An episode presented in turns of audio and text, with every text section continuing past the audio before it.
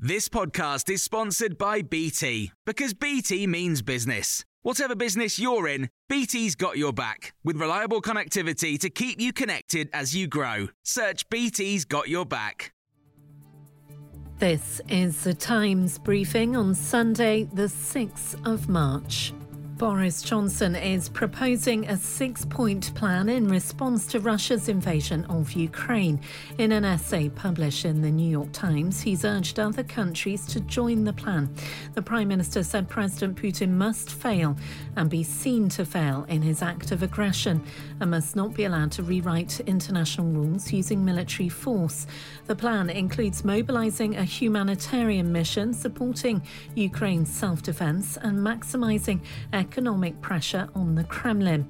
General Lord Dannatt, former Chief of the General Staff and Head of the British Army, speaking on Times Radio Breakfast, said support from the West needs to be more than just words. I very much hope that uh, countries like ours and others are, one way or another, getting weapons in there. And, uh, and other reports which I've seen, the Poles are considering giving some older, former Russian aircraft to the Ukrainian Air Force. That is good practical support because this fight is going on. The Ukrainians are doing well. They need all the succor and support that the West can give them. Their fight is our fight. British military intelligence has said the scale and strength of Ukrainian resistance continues to surprise Russia. Overnight, there was ongoing shelling of the southern city of Mariupol, where a ceasefire collapsed yesterday. Bombs were also reportedly dropped on the residential areas in Chernihiv, north of the capital Kiev, and there were heavy bombardments centered on Irpin on the northern outskirts of the Ukrainian capital.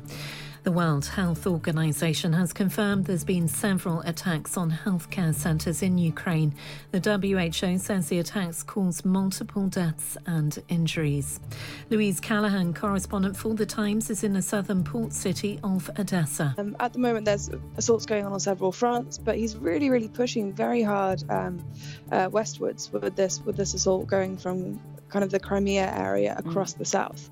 And then there's also the fear that he will launch a massive amphibious invasion at the same time, so like a multi pronged assault on the south. Last night, the Ukrainian president held a 30 minute phone call with the US president. Joe Biden's looking to get an extra $10 billion of funding approved by the US Senate for military and humanitarian aid to Ukraine, in addition to the $350 million already sent.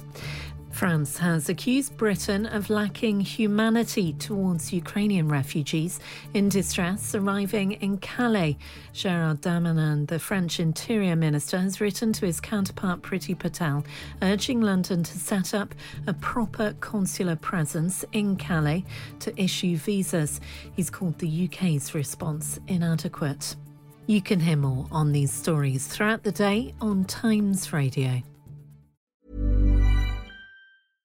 Want flexibility? Take yoga. Want flexibility with your health insurance? Check out United Healthcare Insurance Plans. Underwritten by Golden Rule Insurance Company, they offer flexible, budget friendly medical, dental, and vision coverage that may be right for you. More at uh1.com. Planning for your next trip? Elevate your travel style with Quince. Quince has all the jet setting essentials you'll want for your next getaway, like European linen, premium luggage options, buttery soft Italian leather bags, and so much more and is all priced at 50 to 80% less than similar brands. Plus, Quince only works with factories that use safe and ethical manufacturing practices. Pack your bags with high-quality essentials you'll be wearing for vacations to come with Quince. Go to quince.com/pack for free shipping and 365-day returns.